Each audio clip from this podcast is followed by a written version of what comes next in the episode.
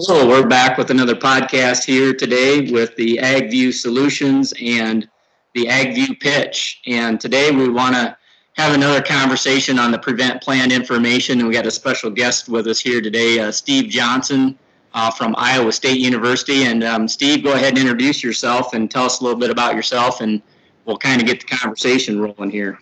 Sure. I serve as the Farm and Ag Business Management Specialist for ISU Extension in Central Iowa.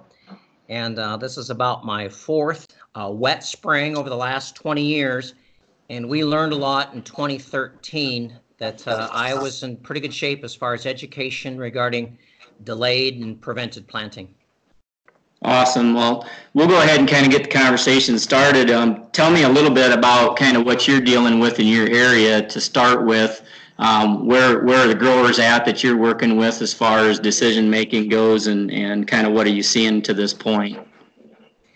Well, fortunately, we're really blessed here in central Iowa. Uh, we're about 90% of our corn's planted, uh, about 30% of our soybeans. So we're not doing any prevented planting meeting. Um, we've been involved with about nine of those.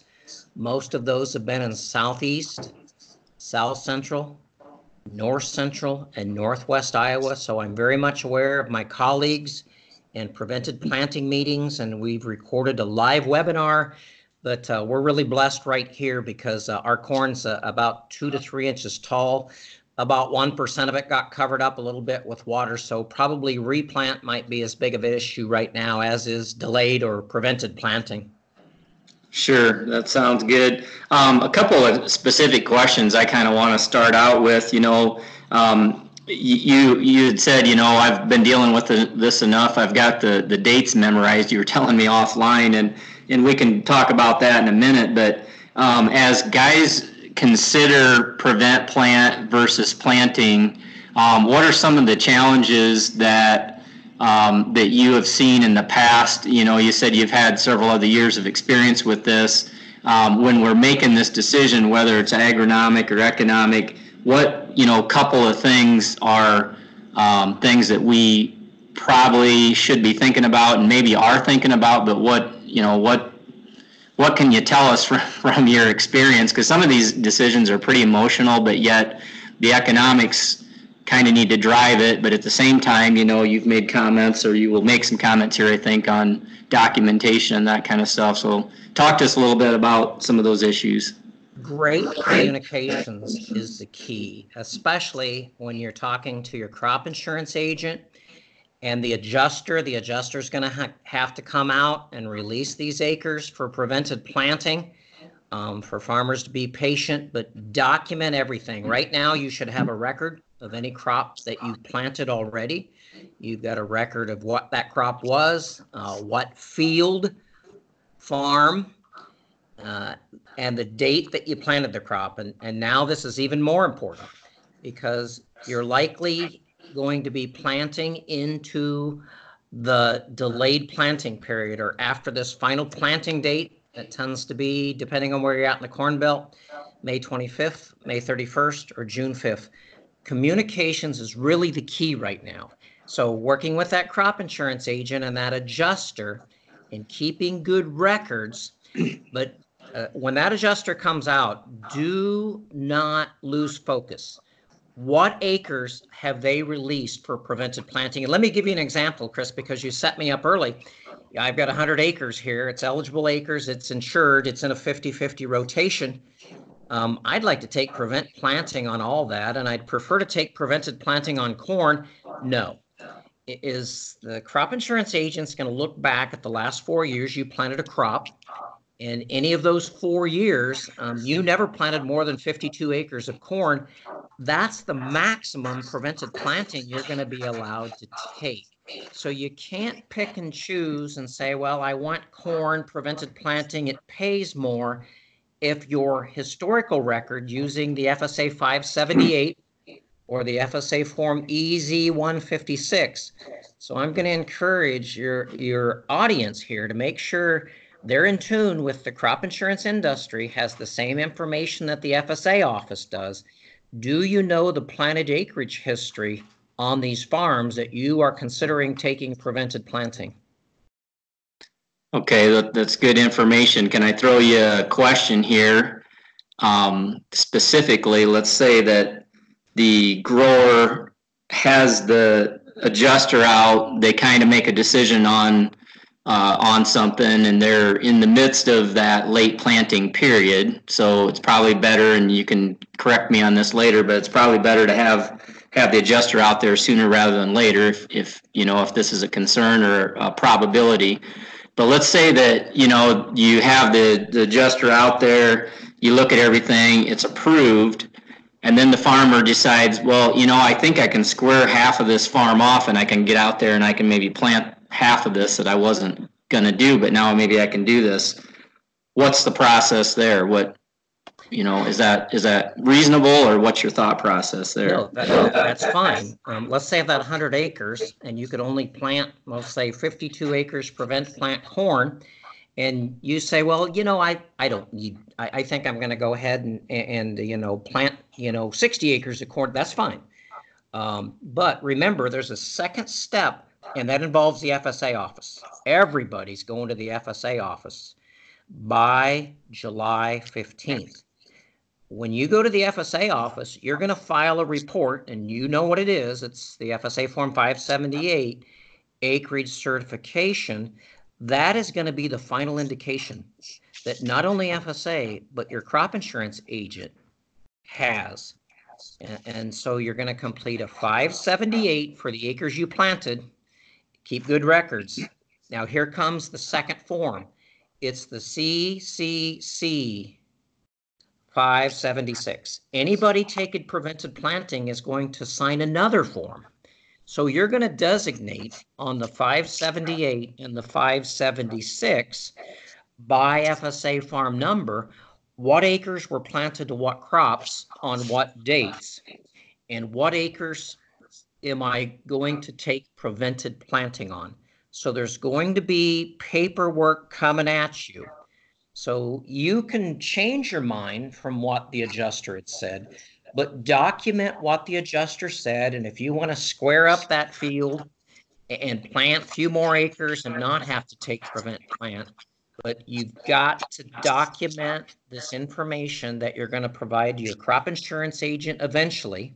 There's going to be an adjuster right in the middle of this, and, and it'll be in advance before you sign and file that 578 and 576. That is what we learned in 2013. Farmers didn't do a good job of keeping records and didn't always do a good job of listening to the adjuster. And some of them didn't get paid for prevented planting because they didn't listen to what the adjuster had said about what acres actually qualified for prevented planting. So I'm saying good records and great communication is really the key in this whole idea of delayed and or prevented planting. Sounds good. So, um, any other challenges? I mean, you're talking about um, the communication, the documentation, and the record keeping. Have you seen any other any other things yet this year that are new or different, or is that you know anything else you can think of that that can help these guys? I think thing that's different this year is some of these acres still have cover crops on them, and that might not be all bad. Um, so I think there's this cover crop issue that still might be playing out on a few acres. And the biggest stumbling block in 2013 was the seed industry got involved and decided they wanted to get rid of their old seed corn and their old seed beans. So they convinced the risk management agency that farmers could plant as cover crops old seed corn and old seed beans. That is a train wreck, folks. How does that adjuster know that you planted old seed corn as a cover crop? They don't. They think you went ahead and planted corn. Uh, you didn't do a very good job of planting it because you thought it was a cover crop. There's where I think a farmer's got to pay a lot of attention is you've got time to plant a cover crop. It's not something that you've got to do right away. You weren't able to plant corn or plant soybeans. So I think making sure you understand this implication. I, I hope they don't allow seed corn or seed beans, in my opinion, because it added confusion, especially to the adjuster.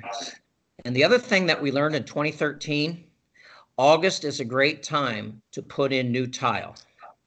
So if you've got a wet field and you always wanted to put tile in, but you could never get enough time and uh, the timely planting and timely harvest, we saw a lot of tile go in in the late summer on these prevented planting acres. But you might want to go ahead and call your tiler because I bet they get real busy late summer um, trying to make drainage improvements on some of this land. So it's not a slam dunk. And I'm concerned some farmers are not going to be good communicators and they're going to end up uh, leaving parcels of land that they thought they were going to get paid prevented planting, and they're not going to get paid prevented planting. I think we're going to see most of the prevented planting acres here in Iowa on two types of ground A, corn, and B, owned ground. Hard to make the cash flow work on cash rented ground because when you're taking 55% of the revenue guarantee for corn prevented planting and 60% for soybeans, the cash rent landlord's going to get most of your payment. So I think likely prevented planting corn on own ground will be the predominant prevented planting, at least here in Iowa.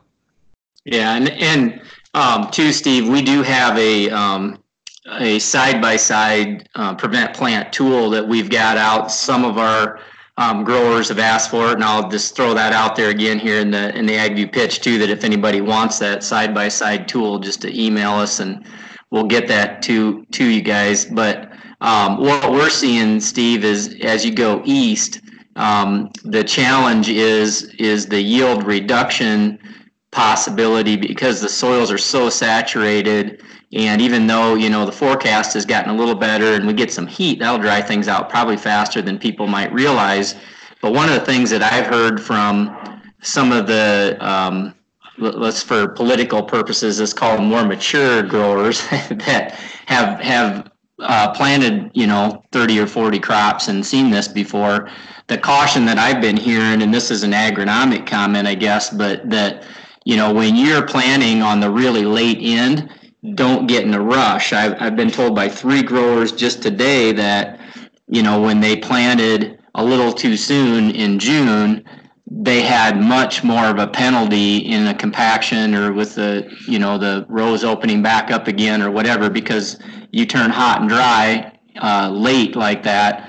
And so, you know, there, I think there's some inherent risks out there um, that are hard to calculate from a financial standpoint, but there's some a lot of subjective decision making that has to go on. That's where, you know, it, it occurs to me, and correct me if I'm wrong, that it, it might be prudent for some of those growers that are pretty sure once they're in that planning window that, um, or have any kind of inclination that they might not be able to get that field planted and may need to opt for prevent plant to, to what you were telling me earlier. We need to have the adjuster out there on the front end of this scenario rather than waiting to kind of see if we can get planted, maybe get that approval um, for that that selection of the prevent plant, and then if it something changes, you can always go the other way. Is that is that advisable? I would agree. I think we're going to back a lot of these adjusters up, and uh, they're going to have to scramble to parts of the corn belt where we've got the request. I'd rather have that adjuster out next week and, and start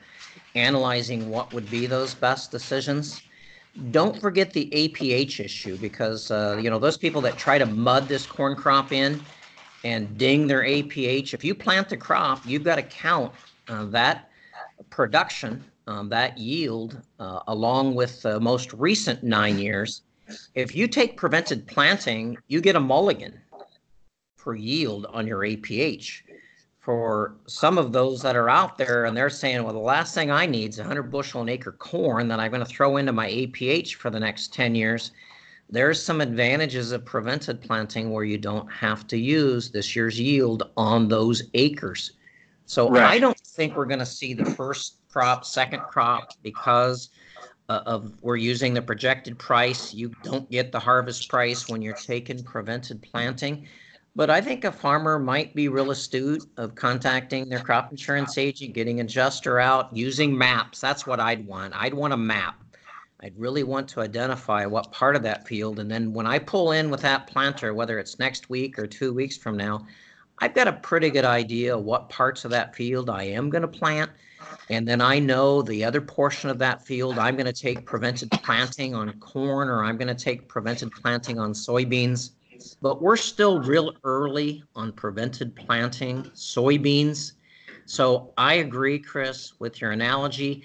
I'm also concerned about the maturity of these corn hybrids because this could come back and bite us in the fall, especially with these drying costs, uh, these full, you know, maturities that we go ahead and plant first two weeks of June, and we're still waiting, and it's Thanksgiving, and we're waiting for them to dry down. So I think there's more agronomic issues, and it's not just when and how we plant that crop.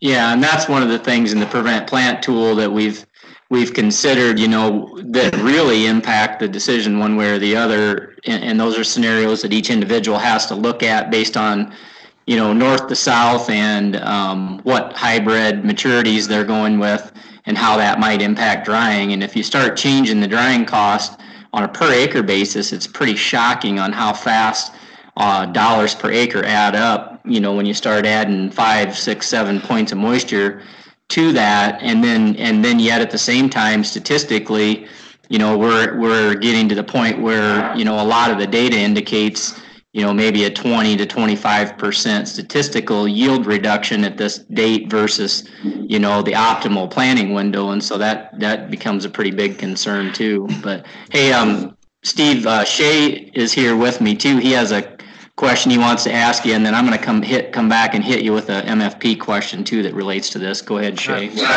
Yeah, Steve. So I, I apologize if I missed this earlier. I'm going to use your 100 acre scenario here. If historically the producer has planted 50 acres of corn, 50 acres of bean, and that's what they harvested in 2018.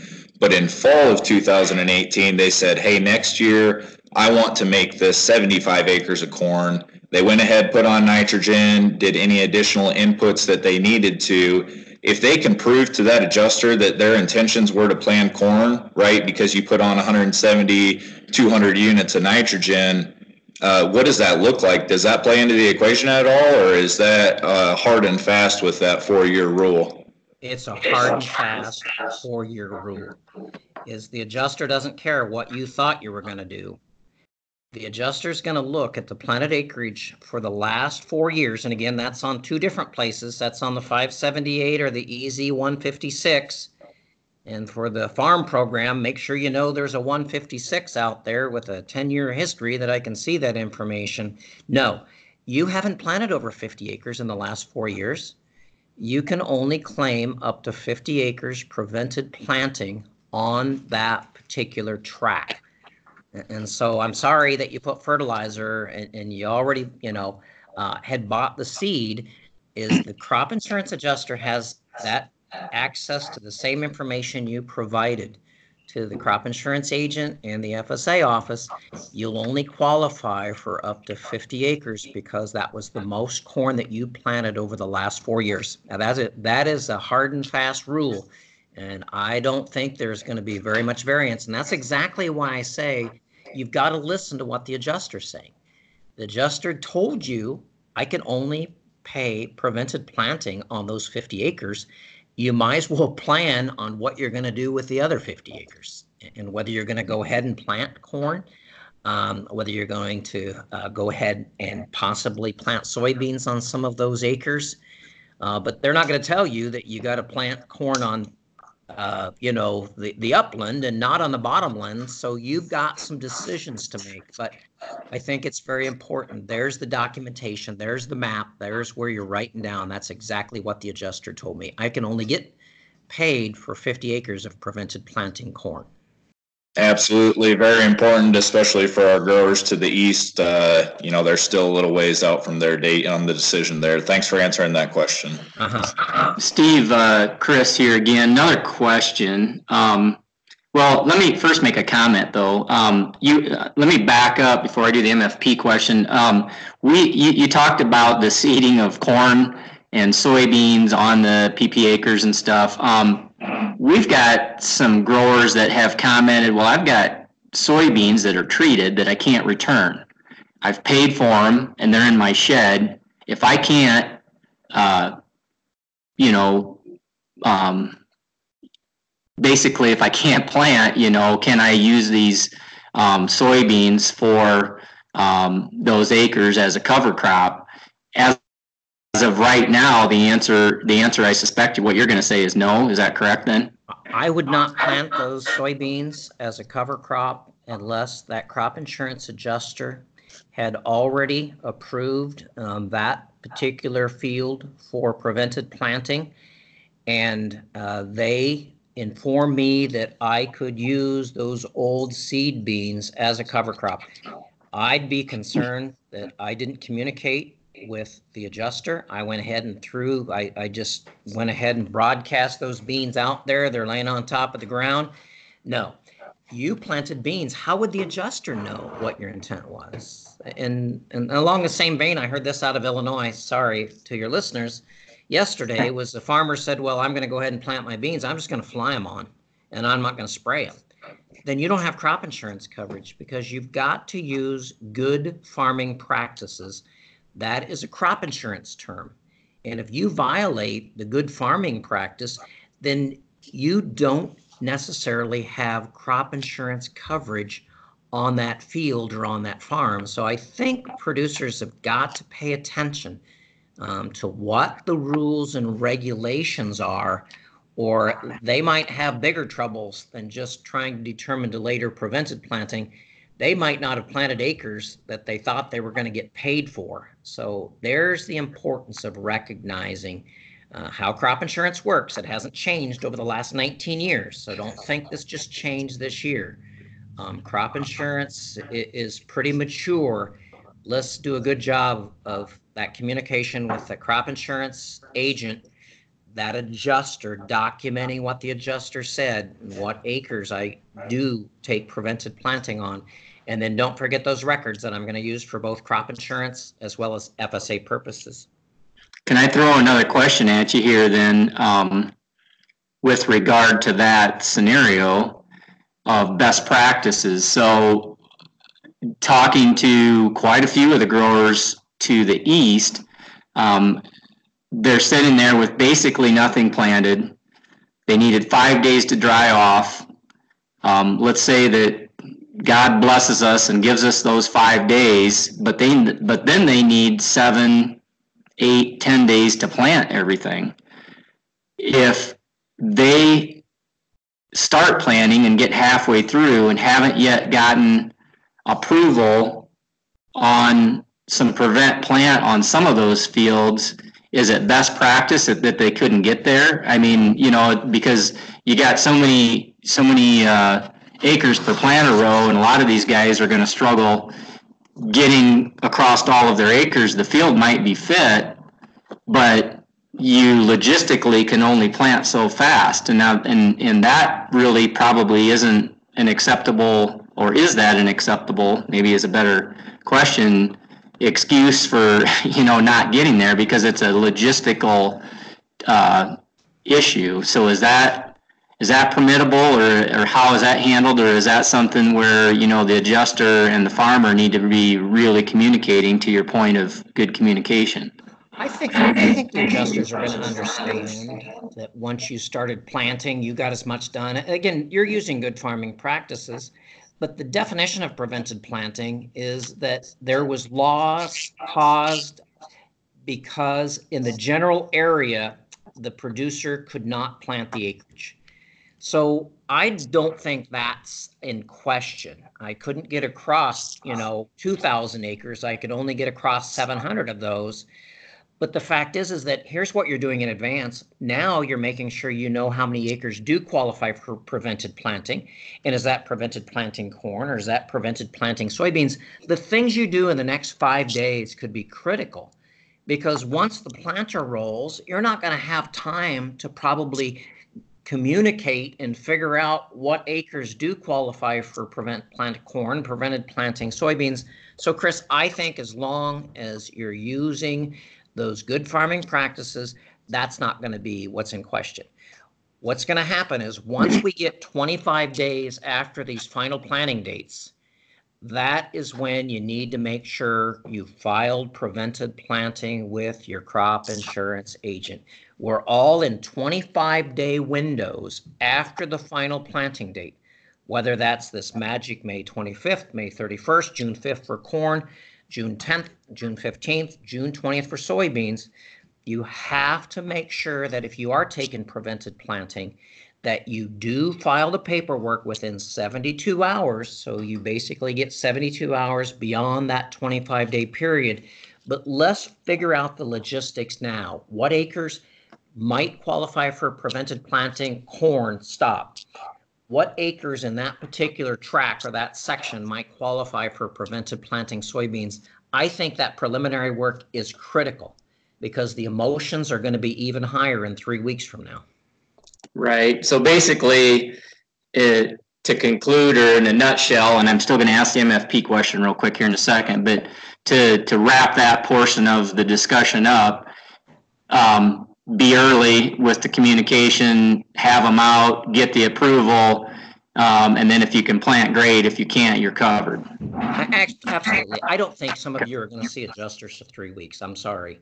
There's not enough adjusters in the country to, to be out here at all these farms. But the communications that you're having with your crop insurance agent of how many acres would qualify for prevent planting in that particular section, um, I think that's the discussions that you should have been having over the last two weeks. You move beyond the dates. Everybody knows the dates. Everybody knows you're going to lose 1% of your revenue guarantee. Focus on the agronomic issues on these fields and these farms. And then let's make sure you know if I do take prevented planting, then how many acres in each of these sections would qualify for prevented planting corn and prevented planting soybeans? That is what I think is critical on the 31st day of May. Gotcha. Last question. Uh, MFP payment on prevented planted acres. Are you hearing anything there? Yes or no? Still don't know. What's your no. thought? I don't think anybody does. I mean, I see the rumors that are coming out you know, of Secretary Perdue. Um, I think the reason that there was uh, that there's a magic uh, reason there's a July August possible payment on MFP. They want to see your acreage certifications, and so right. I am not going to speculate. But the reason that they're going to wait till late July or August is because they want to see what you turned into FSA, and so I'm not going to speculate uh, that I know what they're going to do with these prevented planting acres. I'm reading the same thing that you read, you know, from um, that release last week. But USDA has not shown their hand in this, and I I just do not like USDA how they positioned. Um, they're not in a good spot, and so I don't think I want to plant for the MFP payment. Um, and uh, hopefully we'll have more by the time we plant. But uh, I think that uh, this payment that they're going to make on a, a per acre basis and a, a county payment is pretty confusing, uh, really confusing. But that MFP payment, in my opinion, will be larger than any sort of ARC PLC payment you might get over the next five years. So I think we've got to pay attention, but I, I think the attention that we're paying to right now is primarily delayed and prevented planting in making the best decisions, both agronomically and economically, for our farming operation. Great.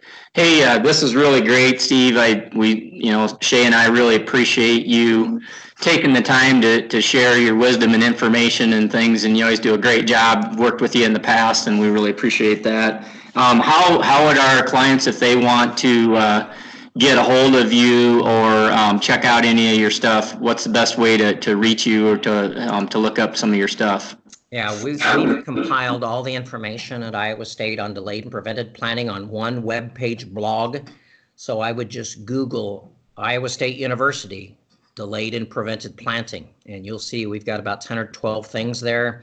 And we've got our own state calculator that uh, also uses the agronomic concerns that we expressed today about planting corn and soybeans late. So um, I think there's a similar um, types of information at Farm Doc. That's probably where the best information is. University of Illinois Farm Doc. Look at the May 12th Farm Doc article with a fast tool or uh, just search Iowa State University delayed and prevented planting and you'll see all the information that we put out there on the same topic we discussed today. Awesome, Steve. We really appreciate it. Um, really uh, great conversation. Thanks for being here, and thanks everybody for listening to the AgView pitch. And we'll see you on the next one. Thanks a lot.